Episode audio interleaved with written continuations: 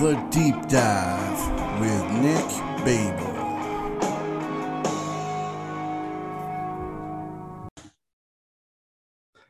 Welcome to the Deep Dive. This is Nick Babel. I am here today with my longtime friend and fellow mobster and mafia enthusiast, Adam Seaman. Welcome. Yo, thank you. Today on the deep dive, we're going to be talking about our mafia influences. Um, growing up, it was something we were very interested in. Um, you know, off the top, obviously, you know, these are horrible people and sociopaths and murderers and scumbags, but very interesting, you know, very interesting to know the history about them and stuff. And, and, uh, you know, that they always seemed not super real growing up in a small town. Um, you know, they seem like characters, but anyways, we're going to talk about that and then we're going to do a deep dive into the prohibition area mob. And um, it's something we're both very knowledgeable about. Um, Adam thinks a lot of people ignore that that um, part of the history because the 40s and 50s and 60s and the Vegas mob stuff gets talked about a lot, but you know, I guess sometimes people just uh, don't think about the prohibition area era as much and a lot of those guys that worked into the 40s and 50s that's where they got their they made their names so so starting off um welcome adam how are you doing Thanks, man. I'm all right. Okay.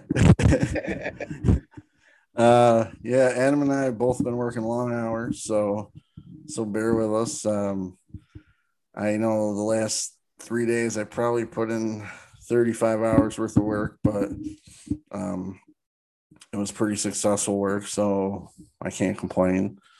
Um so yeah um so what do you think got us into the mafia do you remember i mean i don't know. Oh, that's a damn good question, man. Uh, what got us into the mafia?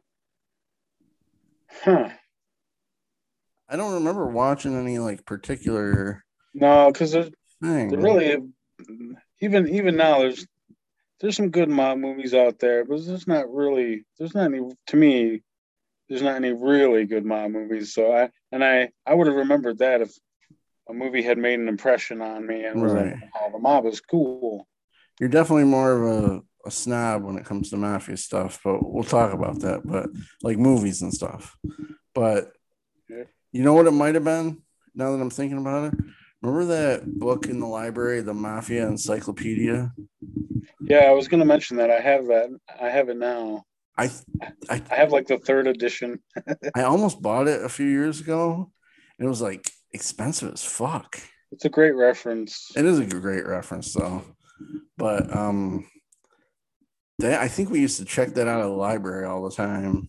Oh yeah, And uh I think that's you know, we're that's that's how we got familiar with all the, the names. You know. yeah, so so children, there was this thing called libraries back in the day before before the interwebs was your library.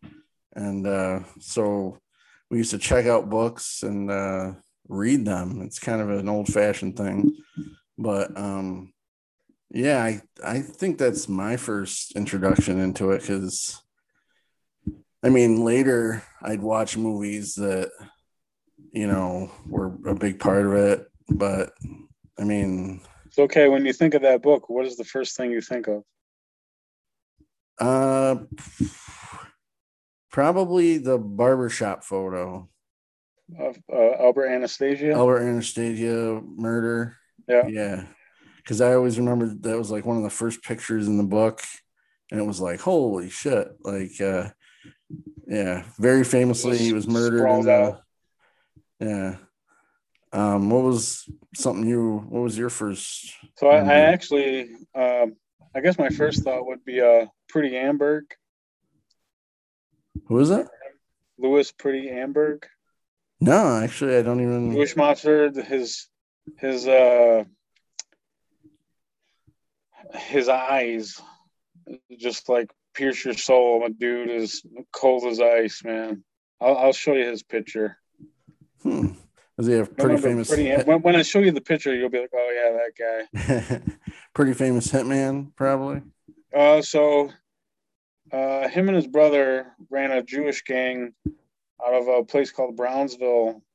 I think it was in Queens um, during Prohibition, and uh, they were vicious, vicious guys. And uh, I want to say they got left out of the uh, uh rise of the uh, National Commission. So during the some point, let's see, Pretty Amberg, I think. Oh God he was either executed. I want to say he's ex- he was executed uh, by the authorities. Yeah. I think he went to prison and got executed, but uh, yeah, that that was how the story ended for a lot of them. I remember in the book, either the cops killed him, they a fellow mafia guys killed him, or you know, there's a rare occasion where they they made it to old age, like Joe Bonanno, and um, yeah, I mean, a lot of those prohibition, you know, um, the prohibition guys. I mean, the ones who made it through. Yeah. Uh, usually, you know, lived lived their life. Meyer Lansky, yeah, he lived pretty old. Yeah, Meyer, he died of old age. Yeah. So there's a few of them, but a lot of them got got taken out back back in the day. So funny thing, just to touch on the prohibition era part in New York City. Um, a lot of the guys, they, a lot of people, most people who know anything passing about the mob, you know, like uh, uh Lucky and uh, Meyer Lansky and you know all those guys, really like they they didn't do much or mean much until the end. Right. But like throughout the twenties, it was all other guys, you know guys yeah. most people have never heard of. You know? Yeah, that's true. A lot of mustache Pete stuff still around. So, um, you know, Joe the Boss. There was um, Peter the Clutching Hand Morello. Yeah. Uh, oh man, there was even a um, Camorra gang. And the Chicago outfit had their own guys too. But we'll get we'll get into that in the deep dive. Let's not step on that too much. Um, so so we used to do we used to read that book a lot and we play we another thing we used to do before there was cell phones that everybody had we used to make up paper games and i know oh, we, had, we have to talk about the game yeah i know yeah, we so had i don't i don't remember all i remember is like i wish i could remember the game because i would i would try to you know refine it and maybe try to make it realistic. like yeah, I don't remember really what it was either. I don't remember. You know, I, I just we drew. We had a table and we drew on it. And we had cards and I think we had dice. Dice were definitely involved. And we were, we each of us was a boss, you know, and we had our guys picked out. Yeah, and there was definitely different crimes. Huh? there was definitely different crimes like uh, racketeering yeah. or prostitution or yeah but it was fun it, and it really immersed us like everyone into the yeah. mob yeah it's true so that's kids that back in the day that's how we got into stuff so um a little different and that now the difference i think between you and i is uh like you were saying, you you're not really super impressed by mafia and, and, and entertainment. Um, I'm a huge Sopranos fan. I think it's the best TV show. Period, not just mafia. Well, related. I was I was talking movies. Well, yeah. Oh, so you're you like TV shows? You got some TV shows. There are some good TV shows, yeah. Yeah, and there's ones that I haven't even watched that I want to get into. There's that um like Irish Mafia one uh that's on Netflix. Um It's a show? Yeah. It's set like in the 1800s, I think. Oh, Peaky Blinders? Yes. Peaky Blinders. You know, years ago I might have watched the first two episodes, and I for some reason I had too much going on. But it's it, it, the series went quite a few years, so I want to get back into it. Once you get past the big accents and stuff, you know, seems like it'd be interesting. But so, as an ode to my snobbery, I could really give a crap about that one. Yeah, too too early. Yeah, true, and it's a different different country and a different you know thing.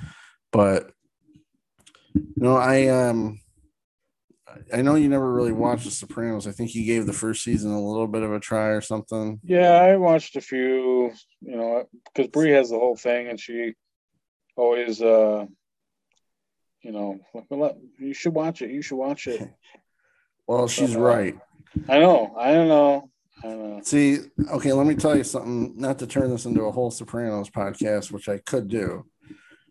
The first season has some gems but overall, it's probably the worst season of the state. They they say they have seven seasons, but it was more like six A and six B, kind of like they're separate seasons. But um, but the first season, they're still trying to figure stuff out. There's some shit to get through. The mother stuff is kind of rough a little bit. Um, even though originally that was kind of the point of the show with David Chase, he wanted to he wanted to have a show about his relationship with his kind of crazy mom and and but make it into a mafia show. So originally that's what a lot of the plot was. But once you get past the first season, the second season has a really good bad guy, Richie Aprile. And then um and then the third season on is just just best writing best acting. It really gets more into the mafia stuff. Um, especially like i think it's the fourth season a bunch of them get out of jail from the 80s and it's like and like in the beginning of the episode it's kind of like the news is covering it. It's like wow a lot of free agents coming out of the jail you know former this family member new york city guy so it's kind of it's it really gets into the mafia stuff too. And so that's a great show. Boardwalk empire which we talked about off the pod a little bit that was actually a lot of the sopranos writers um oh, really? and did that show. That terence winter um, who was one of the big sopranos directors and writers that was like his brainchild was boardwalk empire and that is you know that really delves into the prohibition stuff which we're going to talk about later. And um again just a really good acted and you know well written show. Um movies i love goodfellas. Um it's uh i know it's the go-to movie that everybody says for mafia movies other than the godfather one and two but Goodfellas is is so good. I mean, it's so good. It's it's just awesome movie. Um Ray Liotta, man. Oh yeah, definitely. And I just the voiceover. It's one of the few movies that the voiceover works on, where the guy's narrating mm. it and stuff. Yeah, Ray Liotta. yeah, and uh that's great. Casino is underrated. Um, so, it's a little long. I've seen bits and pieces, and I was interested, but it's a little long, and it gets into De Niro and the, the girlfriend a little too much, and but um, oh, that's what I remember from it. Actually, yeah, it gets into that a little too much, but it's a good movie. Um, of course, the two Godfather movies. I've um, seen them. I just watched them both recently, and uh, you know, it's not a controversial opinion. A lot of people say this. The second one's better. Um, the first one's good too. They're totally, it's the brilliance of it. One of the brilliant things is even though they're, you know, back, they're sequels, they're really two different movies, two different kinds of movies. So, um, it's just, they're classics. Can't beat them. Um, You know, recently I've watched a lot of like low budget mob stuff, B movies and shit. Nothing, nothing even worth mentioning. I'm trying to think. That Public Enemies was was pretty bad with Johnny Depp. Yeah, I don't Um, know. It's uh And I know you're a big Johnny Depp fan, but yeah, no, I saw you know again, best of pieces. I couldn't I couldn't hold my interest. no. I'm trying to think of even One I did get through was that um uh someone with Mickey Cohen there. oh um Armie Hammer, I think is in it. oh I don't even think I've seen that Maybe one. it's, is it no not Armie Hammer. Um oh the kid from the Goonies there. Oh oh uh oh older brother. yeah, I know who you're talking about. Um he's in that really good movie that won the Oscar for Best Picture, uh No Country for Old Men. Yeah. Um shit, I can't think of his name right now, but Yeah, do you know do you know the movie? Uh, no. Gangster Squad. Gang- Oh, you know what? I did. I feel like that's a movie I watched once and I never thought about it again. It's a bit over the top. Yeah. Yeah, I But, kind uh, of do remember about that. Do you remember that really weird Tom Hanks mafia movie and Oh, I'm, I've got that Road to Perdition? yeah. So that was uh, based on a, uh, on real gangsters, actually. Besides just Frank Nitti, like Yeah, I, you know, I watched it in the theater. I know I saw it in the theater. And now when everybody brings up Tom Hanks's like movie resume, everybody's like, "Oh, that was kind of a good movie, but you can't watch it more than once. It's so depressing." And um, I guess that must be how I felt with it because I've never attempted a rewatch on that. But rewatch it.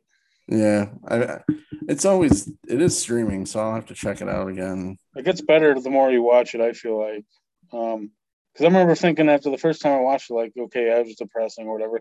But I was like, man, it didn't have much much about the mob in it. Like there wasn't much. But then, like over the years, I, you know, whenever I run across it, I watch it, and actually quite a bit about the mob, and it's good. And then, um, so I'm doing a lot of research on the Prohibition era uh, beer wars, and uh, turns out that uh, you know the uh, Irish, the the the mob boss he works for in the beginning, the old Yes. Irish guy. Yeah, So this guy is based off a real guy uh, in Rock Island, Illinois, and uh, it's, it's loosely based on uh, the the beer war they had there. Hmm. Yeah, I think people don't realize how crazy it got, you know, No, and that's all that's, over the uh, country.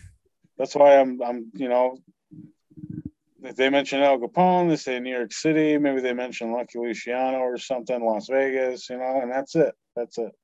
You know, and more often than not, you know, prohibition is just glanced over and and there's never any detail.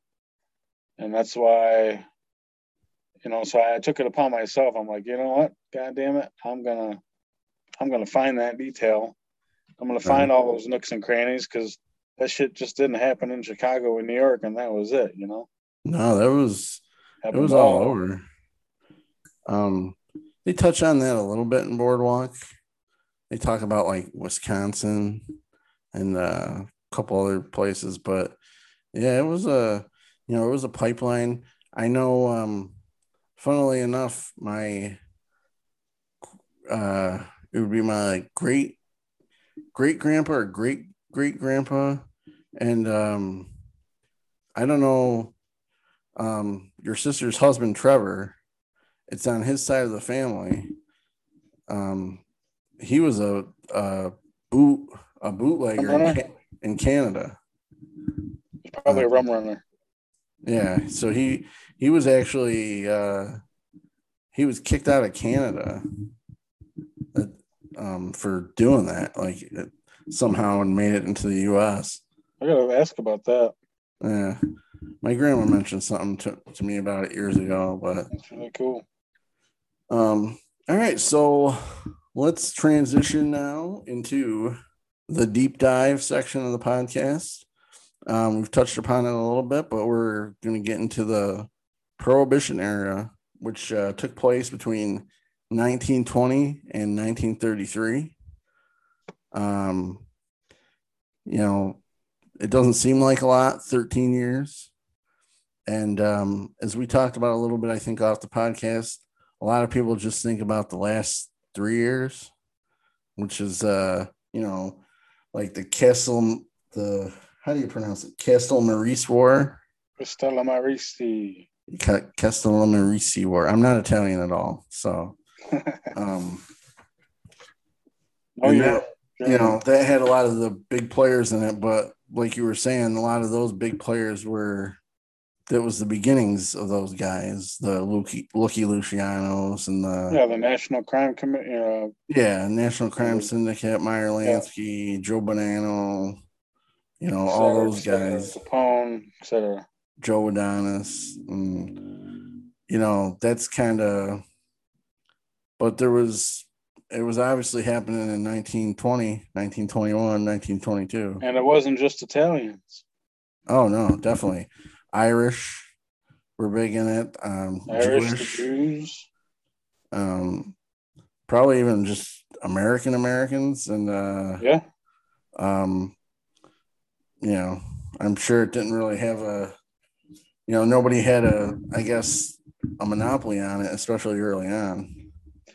So when I'm coming to to find out there's like three different types of warfare going on from 1920 to 1933. You got the the authorities against the mob, you know, the, the bootleggers, the rum runners. They're they're shooting, they're fighting each other.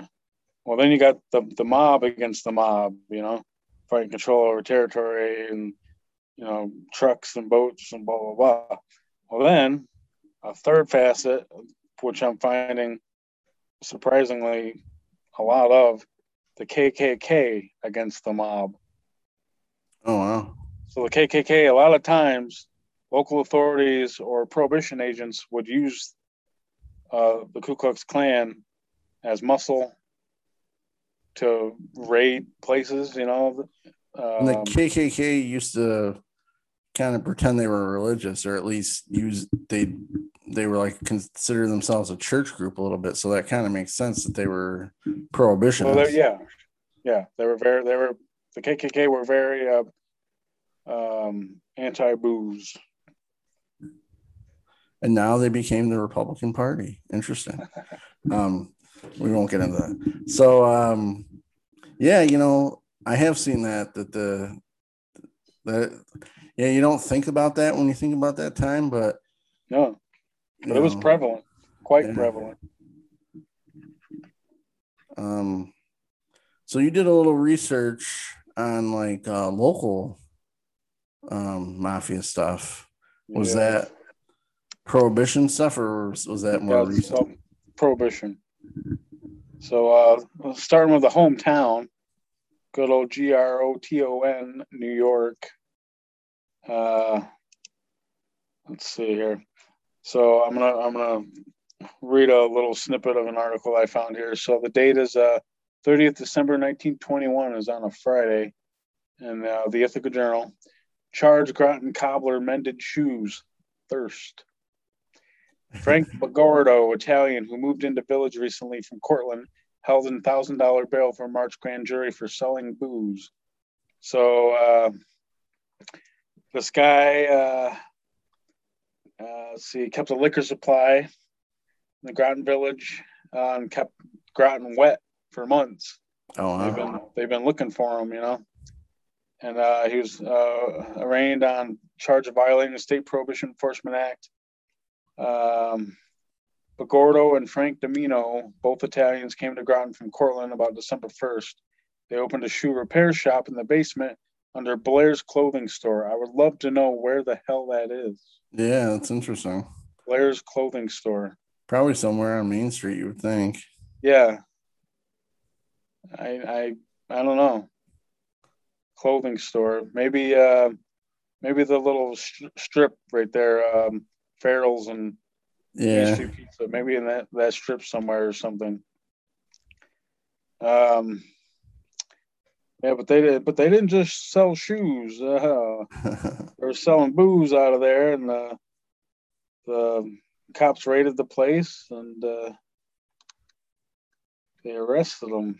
But I thought it was interesting because they're they were both Italian, you know. yeah. Uh, just little old Groton, you know. Even even the long long hand of the mob is in, in Groton. Everybody needed their drinks, you know. It says uh, it is claimed that Bagordo received his supply by truck from Cortland or Syracuse. Ooh. So if you if if uh, Syracuse, I think was under uh, Buffalo, was in Buffalo's territory. So, I don't know. the Buffalo. Mafia could have uh, been in uh, Groton. Makes sense. I mean, like we were saying, you know, it wasn't just uh it wasn't just Italians in the big cities killing them. It was people everywhere that still wanted to drink, you know. Wouldn't a really unpopular amendment, you know. You know, it's funny to Well, think it was actually really popular at first. right, but like anything, I don't think people really knew what it meant. You know, After a while, um, you know, and that's the I don't know. That's a good question, but I know politically, um, the will to keep enforcing it was lost. You know. right. Um, but uh, here, here's another one. Uh, this is dated uh, 10th of January 1921. So this was what was the other one? So same year, opposite ends. Right. Um, two nights held for sale of hard stuff. Village officials confident they have broken up a whiskey and hard cider ring with the arrest of alleged bootleggers. Um, they arrested three Grotonites: Mike Gorman, Eugene Tier- Tierney, and Con Ahern. mm. And then uh, it says uh, the trio's liquor supply sourced to Henry Lindenberg and Vincenzo Nessanio. Ooh. Italian. Italian, yeah. But look at us. That's uh, so put that with the other two guys, and you got seven seven bootleggers in Groton. You know. wow. Yeah, you wouldn't think that. You wouldn't think Oh, be not not Groton. Granted, Groton was a you know they were hopping back in the day, but right. still off the beaten path. You know. Yeah. You would think Ithaca maybe had some stuff going on because uh, probably during Prohibition, they were still considered, maybe that's a little early, but Ithaca was kind of the East Coast Hollywood for a while. Um, but I think it, for many reasons, but the cold being one of them, it never kind of took off like that. But um, yeah, that might have been more after Prohibition. But still, you know, Ithaca, Cortland, Syracuse, you would think probably run by the Bu- Buffalo Ma- Mafia, you know. Yes. So while um, so the Central New York was uh, split up. I know later it was Buffalo territory, but it was also Scranton territory. Uh, So uh, have you seen that that uh, that new mob movie there? Oh, what the, what the hell? It has, it's got um.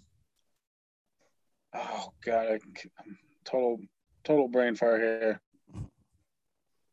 Um, he's old as dirt. who? He's, The actor, he's old as dirt. He's iconic as hell, but he's old as hell. Oh, Um, one of the true, not not Pesci, but Nero? yes. Have you seen that one? Oh, the they, like- Irishman? The Irishman, yes. Yeah, that was about so- Hoffa. So and- that's all uh, Scranton. That's a Scranton mob. Pesci plays uh, the Scranton boss. Uh, yeah, he's really good on that. can't think of his name, but uh, yeah, Scranton. I know Scranton had control of Binghamton. Oh, Scranton's a pretty, the whole. Uh, Scranton's a pretty big place. I'm working in case there tomorrow. I'll be in Scranton, Pennsylvania. Um, but yeah, it's an interesting, pretty big city. Well, that's why they have the uh, Apalachin Conference. Oh. So New York, New York called. I just watched another mob movie actually. Right. It's got a uh, Officer Dewey in it. There. It's terrible. I yeah. started. I started watching it. I got like halfway through it, and I'm like, "Fuck this movie." It's uh, you know, I watched the whole thing. If if if you if you're hoping for a mob movie, it's that's not the movie, you know. No, he's got like a girlfriend there, and uh, she has all those kids, and yeah, no, it's just it's kind of awkward at times. Yeah, I tried watching uh, that, but I do think it portrays Vito Genovese as fairly accurate. Mm. He, he, saw himself as this huge, big deal, you know. And Don Vito, you know, uh, and he actually he was the last uh, mafia don to declare himself boss of bosses. Right. Um, it didn't last very long. Um, but yeah, so I think uh, you know between I think maybe Syracuse had uh, Syracuse was under Buffalo, and uh, Binghamton was under Scranton. so where where the line is drawn, you know, between, I'm not sure, but right, probably some gray areas, you know, Cortland, Ithaca, you know, depending on who, uh, you know, who wanted to work up here in the cold. But I mean, consider uh, Tompkins County is considered southern tier. Yeah, I'm gonna assume Scranton.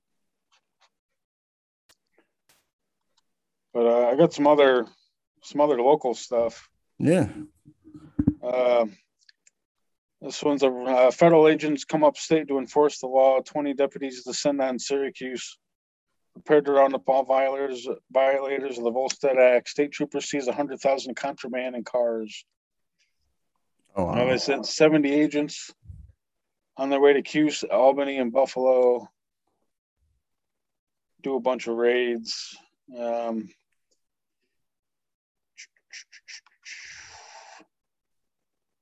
hundred thousand dollars worth of liquor. Uh, Where was this raided at? Syracuse. Syracuse, Albany, and Buffalo. Oh wow, that's real spread out.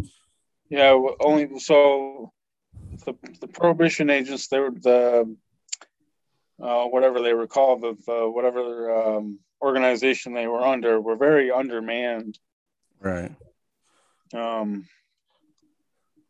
and it seemed like they were pretty easily corruptible too. Yes, very. Uh, I've got a lot of examples of that. Guys, uh, one thing I found weird too is that uh, a lot of times when a prohibition agent, they they were really gun happy. They were loved to shoot their guns.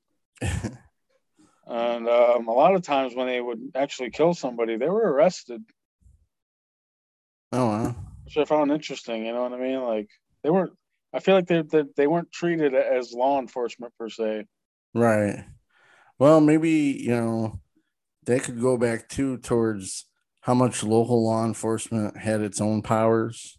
So you know you you bring in those guys and they were kind of like uh you know prohibition treasury agents and um they kill you know some local bootleggers well the cop might be the cousin of the local bootlegger. He's gonna arrest, you know, arrest him and beat him and kill him if he wants to. You know, it's you know kind of more Wild West. You know, even though it's past the Wild West time, it's still local laws. You know, probably a lot less regulated back then. Yeah, yeah, yeah. Uh, here's one. Um,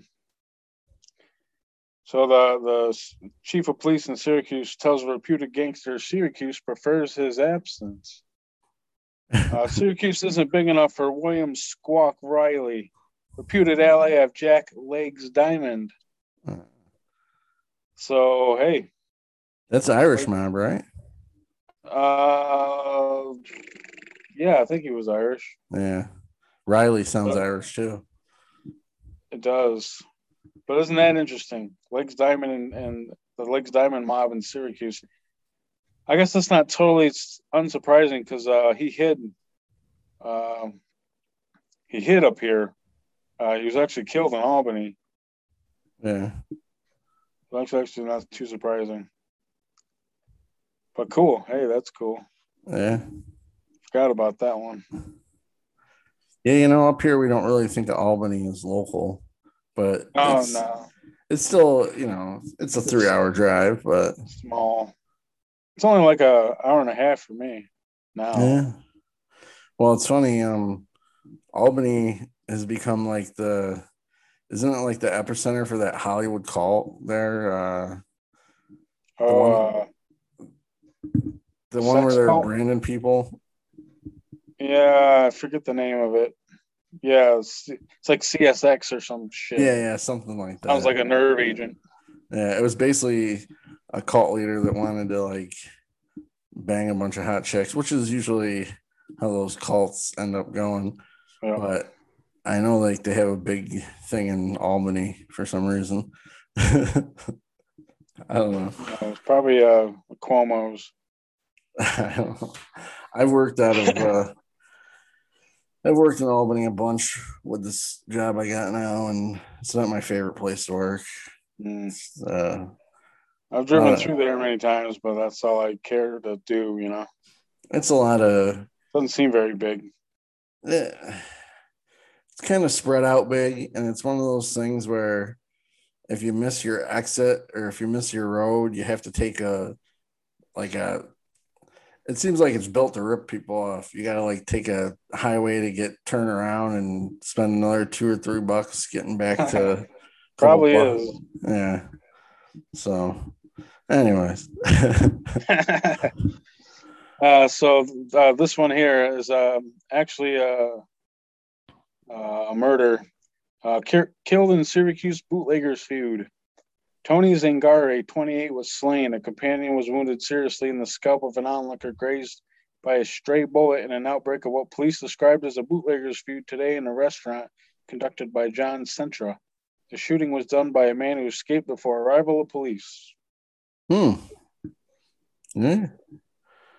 Sounds like uh definitely could be somebody went in to kill him, you know, or you know, maybe an argument over a meeting. Yeah, you never know. Back then, a lot of that stuff, there was a lot of like street justice and a lot of uh hits that were set up in, you know, the guy's favorite restaurant, the guy's favorite barber shop, the guy's, you know, Oh, yeah. they wait for him to get comfortable. Double cross, eh? Yeah. Yeah, that's how it kind of went back then during Prohibition. You had to be real careful. Yeah. Sometimes you just had no chance because your best friend or your brother even, well, they turned on you, you know, Yeah. you're dead. Well, it reminds me of uh just like some of the just interesting ways that we would you'd hear about some of those murders, like that Frankie Yale. He was such a big guy when he went to kill somebody, especially if it was a mobster that he, you know, he'd shake their hand and he had such a big hand, he would he would lock their arm with his big hand and then shoot him with the other hand and it would kind of be became known as like the Frankie Yale hit type hit. Well, that's what you do. Well, so uh, that's how they killed uh, Dion O'Banion, Yeah. North Side boss. So you, you shake their, their gun hand, you know, so Yeah. they can't they can't pull their gun out, Yeah. and then boom, boom. Yeah. Yeah. Um, and then you know, there's the famous the barbershop one we talked about a little bit with Albert Anastasia. And then there's the there's He, a he had his back to the door. That was yeah, big no no. bad mistake. And then uh there was also that there's a famous one at a steakhouse. I think in New York Uh, City. that was uh, uh, who the hell was that? Um,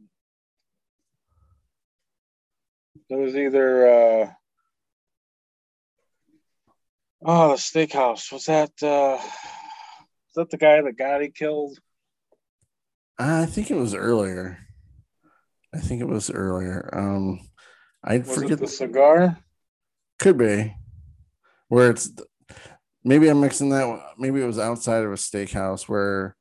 Oh no, there was there was one at a table in the steakhouse because I remember the picture. He's laying there on the table. Um, you know, blood, and then there's the famous one on the street where the guy's laying, and he was a big boss. Um, With the cigar? yes, yeah. Yeah, that was uh, Carmine Galante. Galante, yes, definitely. Yeah, there was uh, the some of the hits back then, and um, Prohibition times. That was kind of like the heyday for that, or that was really the. A lot of guys made their made their bones, so to speak, during that time. Oh, yeah. You know, All the they- bosses from the golden era, they all cut their teeth during prohibition. You know. Yeah. Well, I mean, uh, Joe Bonanno was the youngest one of, or one of the youngest bosses ever. He was 26 when uh, Maranzano got killed, and uh, he took over that crew. And, um, you know, he was he was one of the few, not few, but one of the original big guys that was with Maranzano you know, the whole time. A lot of those Oh. other guys came at the end. That's why they call them the Young Turks. Yeah, yeah.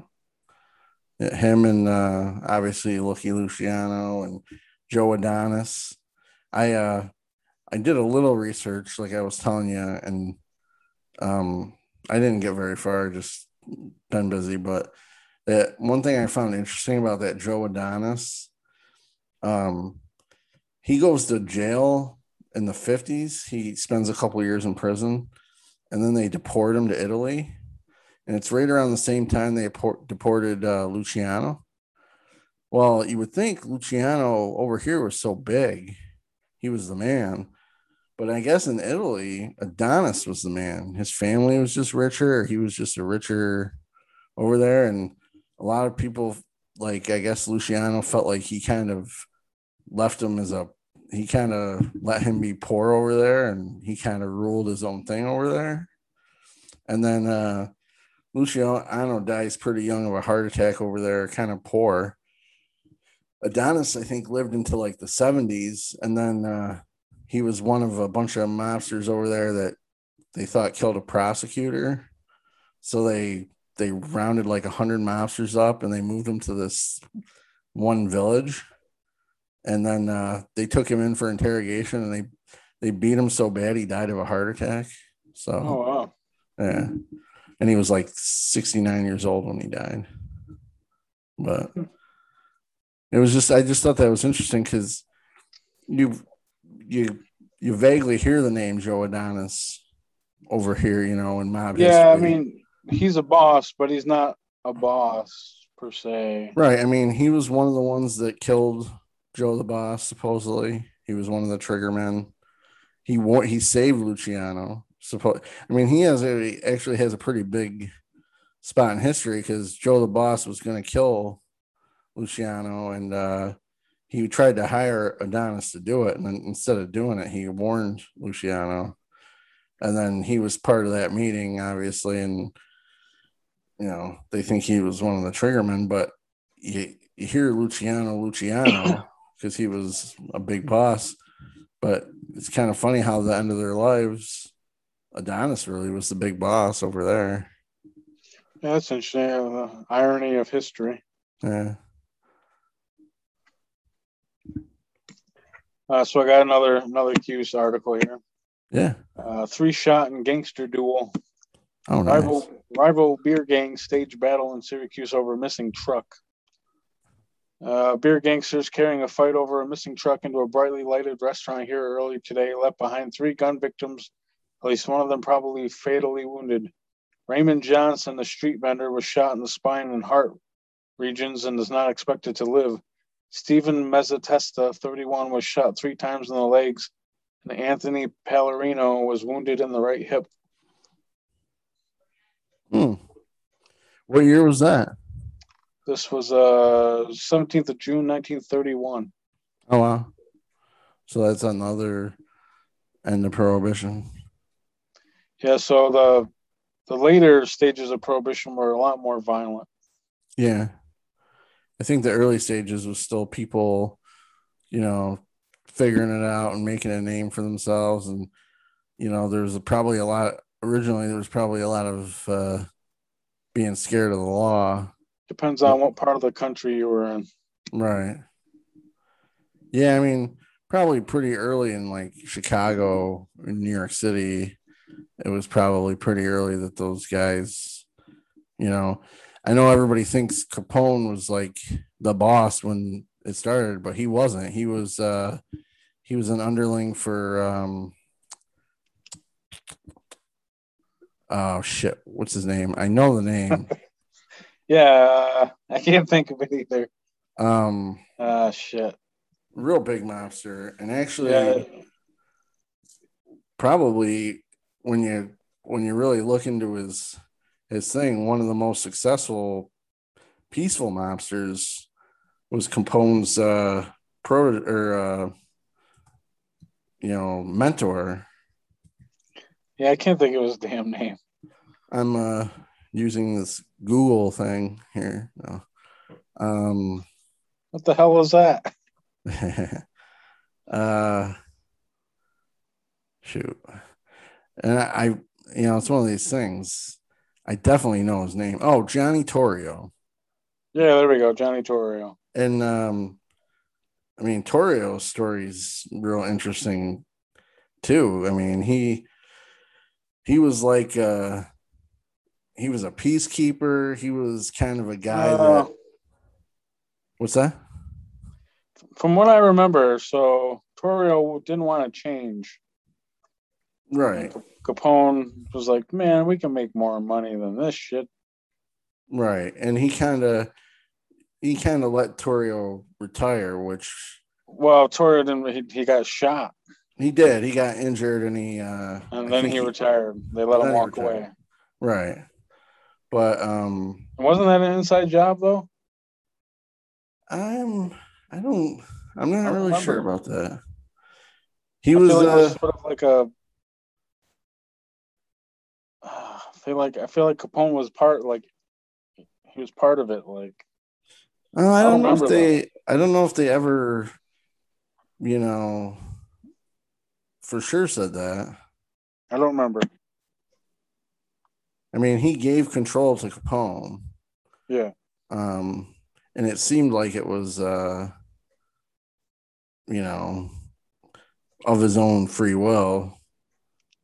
Um, but he was he was one of the you know behind the scenes kind of guys that you don't hear about as much as some of the crazier you know the capones and stuff but yeah. he was he was one of the guys he really just kind of set the whole chicago thing and he actually really was you know he tried to make peace with the irish there and stuff but um you know, when that couldn't happen, he he let Capone and Frankie Yale and all those other guys there take care of the, the Irish.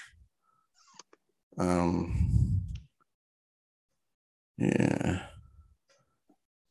yeah, he was big. And then who's that other one we were talking about? Um, there was a big organizer back then. Um, Arnold Rothstein, very famously um, you know, his big claim to fame is fixing the World Series, the the Black Sox scandal. Mm-hmm. Um, that was kind of his famous thing. But actually, if he's a real interesting case study, you know, he was, uh, you know, Luciano. He mentored Luciano. He uh, he was well respected by like a lot of the families and he was kind of considered a genius you know and uh, you would think, I mean, at least I thought he was kind of an older guy or whatever. He died fairly young. Um, he did. He was uh, he was murdered. he uh, he was a notorious gambler and a high stakes gambler, and I guess in his later years he uh, he kind of stopped being as smart about it. Like, I mean, I guess that's how gambling goes. You, you know, you think you, you're always going to beat the house. Yeah, he died at the age of 46. Um, he uh, he was piss poor too. Well, he went on a real bad losing streak, and um, he accused these this uh, you know person that was running these card games of ripping him off um you know tricking him because he was he thought of himself as like uh you know a rarely loses poker player and gambler and better. And he you know he thought he must be getting ripped off. And uh, a lot of people think the guy that was ripping him off kind of had him killed. Um, he lost a he lost a card game or, or something, and I I'm gonna try to find it, but I read it before. He uh, yeah, it was something like that. Yeah, he was mortally wounded during a business meeting, but I think the meeting it was uh, linked to debts owed from a three day long high stakes poker game in October, which he owed 30, 320,000 which is equivalent to 4.8 million. He claimed the game was fixed and refused to pay. Um, so, uh, a gambler named George Hump McManus was arrested for the homicide, but later hmm. acquitted for lack of evidence.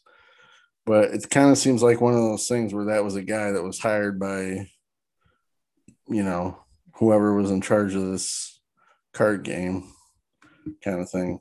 But he was an original mastermind. He was um, of a lot of the prohibition stuff, and uh, yeah, you know, sometimes I found guys like him and uh, um, him and Torrio a little more interesting than Al Capone. Al Capone, you know, you know, Lucky Luciano type stuff, because. Uh, you know they they were kind of different um and um remember that this is just kind of random but i'm looking at his thing but do you remember the whole dutch schultz thing um uh, what part well actually that was kind of an interesting movie do you remember that dutch schultz movie uh hoodlum yeah i think that's it hoodlum yeah that's a good one it's got the guy uh Bumpy Johnson. Yeah. Yeah. Laurence Laurence Fishburne. Laurence Fishburne, but it's also the guy that plays Schultz is uh he's the guy from um uh that Tarantino movie. Uh I can't remember the name of it, but um he's done a lot of things. But yeah, that was an interesting movie. That was the guy that was so crazy that they all got together and they put a hit out on him, right? Like uh Arthur was, Flegenheimer. Yeah. So well, he wanted to kill the the oh what the hell was his name? The New York prosecutor there. Yes. Uh, Dewey. He went Yeah, uh, Dewey. Yeah, he wanted to kill him and obviously he was gonna bring a lot of heat on everyone. So they got rid of him instead. Yeah, and he was gonna do it too. Like he thought he was gonna kill, and a lot of people think it was kind of a famous unsolved mystery of where his money went. Yeah, so to, to get local again, uh, Dutch Schultz uh, supposedly would come up to the Benn Conger Inn in Groton to hide out, you know. Oh, really? Uh, for whatever reason, um, to to lay low, you know. Right. And um, the legend is that uh, he buried money along the Owasco Inlet that goes through town. Hmm. That'd be interesting. I mean, I know his last words are considered like conspiracy theory stuff. It's like a rambling bunch of stuff he said on his deathbed because he was on his deathbed for like a couple days, I think. Um, and he supposedly said a bunch of stuff, and they, you know, Illuminati and all this stuff, you know, they think coded messages on where he left his money and and stuff, but um I guess they think it might have been in the Catskills. Yeah. There's a lot of places, but it's a it's very typical like uh folklore almost, right. you know. Yeah, that's true. Well, one one of those that wasn't folklore that they actually found, and I mean I don't have anything in front of me, so the ears might be off, but um when when what's his name? Um Meyer Lansky died, he uh he lived in a little house um very you know he was known around the neighborhood as they just thought he was kind of a not a bum but like just a old man living off you know his retirement or whatever. Sure. And um the government you know obviously when he died they wanted to find his money and stuff. They never found anything. They you know he had nothing in banks that was findable. And i think like 20 20 some years later his daughter ended up finding a bunch of his money either like just kind of buried in the walls of his house or under you know buried in the ground like on his property. And it was like the equivalent of millions of dollars. And uh you know he was just old school. He didn't he didn't put it in banks. He just hid it and mm. you know didn't tell anybody. It's the way to do it especially back then. All right yeah especially if you wanted to not get in trouble with taxes and stuff probably a depression thing you know yeah sure yeah got any more local uh yeah got another one uh, this one's from Cortland. So bootlegger kill. This is uh, February third, nineteen twenty six. Uh, James H. O'Hargan of Moravia died tonight of wounds sustained this morning when he attempted to elude police with a truckload of alleged liquor. Mm. He was from Moravia, but he was killed in Cortland. James O'Hargan. James that's O'Hargan. Pretty, that's pretty Irish. Old James O'Hargan uh, makes you wonder. Um, I don't know. He's from Moravia, but uh, what was this? 1922. So this one is uh, raids and swamp by Cayuga officers net moonshiners outfits and one prisoner. Uh, 7th, of, 7th of September 1922. So uh, County authorities raided um, two illicit liquor stills, more than 600 gallons of mash used in making whiskey, various things, blah, blah, blah and one prisoner. Uh, let's see. Uh, the raid took took the party into the deepest, thickest portions of Bear Swamp in the town of Sempronius. and they, yeah, I mean, I'm sure there was. I mean, you've driven around here. I'm sure there was stills and all these backwoods places and uh, all over the place. You know, you could easily hide that stuff in all the woods. And we think there's a lot of woods around here now. Back in the yeah, 20s and 30s, there was. I've been, I've driven all over the state now with my current job. I mean, like all over the state. And uh, man, some of these places, people could still do whatever they want on some of these properties. I was out kind of near Cooperstown, New York, in that general area. And uh, I was looking for a house. And this guy, this one guy was so far out in the woods, he had a sign on the tree that was at the end of his driveway. You couldn't see the house. And the sign said, The Hideout. And it was like a carved wood sign. And it was real, like, it was kind of fancy. It was kind of funny but I mean, this was so this was so far out in the woods, no cell phone signal out there. Um, I actually I wasn't even able to work that case. It was so it was so uh, reclusive out in these these woods. The main road had uh, the one road to it was seasonal, and it was the you know kind of beginning of winter, and the snow had fallen and nothing was plowed, so I couldn't go down the the main seasonal road. And I tried to find a back way to it, and a bunch of the trees had fallen across this road, and I couldn't. Uh, I had to eventually when I found a place where there was a cell phone signal, I had to call my company and be like, I can't I can't even get to this person's house. Like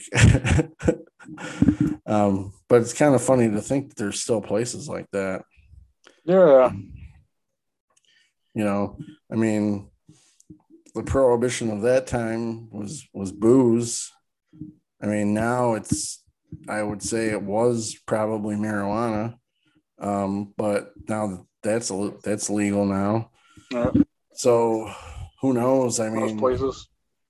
meth, you know, but you don't need to make meth out in the in the woods, I guess. But um, I'm sure people do. I was gonna say, but they do. But they do, yeah. Um, yeah, it's uh, it's interesting, and um, you know, the just the history of prohibition is a. Are you, you know, not to touch a, a touchy subject with us, but maybe for the podcast, a little interesting. You're not still into the prohibition as like a thing, are you? The party? Well, not even necessarily that, but just the idea of prohibition being a good idea. Well, I think the the idea behind prohibition is a good idea. Mm, disagree. Not prohibition itself, but you know, looking out for people's health. Yeah, ignoring ignoring just you know completely ignoring it as a as a issue is just it's, it's bullshit right. But hasn't history kind of proved that the way you really fight it is kind of the way they fought cigarettes? You, what, you make taxes taxes for one. That's for one. Isn't that how Yeah. they're, they're trying to fight climate change that way too right Well, yeah, I mean, that's a whole nother podcast. Um, but you know, taxes, yeah, and um, just making it so un unpopular and uncool, and just oh making, no yeah no that yeah that would be making the great. health facts just known. that would be you know and it kind of started with our generation you know Yeah, and I mean, I think i feel like it did I feel like alcohol's I mean, it's definitely not at the thing of cigarettes, but it's kind of you can see the beginnings of it, you know. I mean, I think it's a little too it's more ingrained in our culture. And probably a big part of it was because of prohibition's failure is is why alcohol became kind of became so more ingrained into culture. I mean sure. Um, but you know, I mean, I guess I just guess my point is history's kind of shown that the way the way you really do prohibition is is kind of sick how, how they did the smoking and cigarettes and stuff. And you know the recent popularity with those like uh, e-cigarettes or whatever they're called uh yeah. that's kind of been that's kind of that's been a uh, that's a uh, political hit job is what that is. Well, I think I think partly it's um they kind of that's kind of the way that some of those companies figured out.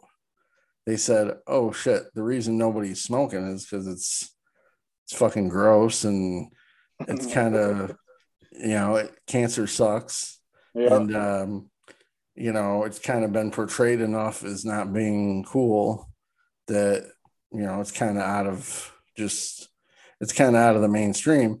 So they thought, well, we can kind of go the way of uh, you know, those if you think about it, it's kind of the smoking's answer to the the white claw stuff or the hard lemonade stuff. It's Mm. like the fruity beer stuff. You know, it's it's their version of that. You know, make it make it seem like you're not really smoking and it, you know, it's not it's harmful, blah blah blah. You know, it tastes good kind of thing. And uh but I mean, I don't think it picked up as as much as smoking did in like the 50s and 60s with early TV and stuff. Mm. But getting a little off topic, but not really because you know prohibition is part of the prohibition era. So, but um, want to wrap it up? Yeah, wrap it up, man. All right. Well, it was a good podcast. Um, I think this is definitely a subject down the road we can get into more. Um, you know, maybe we could be, we could pick a more specific deep dive into a specific person or a specific uh, crew or something. Um, but that'll be down the road. I'm trying to touch a bunch of different topics um, for this podcast. I got a couple of um, little podcast news here at the end. I do have a couple of interviews lined up. Um, if you're a fan of H.P. Lovecraft, um, I got a podcast coming up with a a real historian on the subject, a real you know a movie writer, director, actor um, who's uh, very knowledgeable with the H.P. Lovecraft lore. Um, so I'm going to talk to him about that and really get into a deep dive with that because personally, I've and I'm going to tell him this. I've been a little intimidated when it comes to Lovecraft to get into it. It's uh, you know, it's kind of its own culture, so that's going to be really interesting. And um, I got another interview lined up with a a horror. Um, is he uh is he does a, a horror podcaster? What are we Um, talking about, Brian? Yeah, He's a horror host. he's a host. He hosts um Chiller Chiller Nights. Killer Um, Night Theater Yep.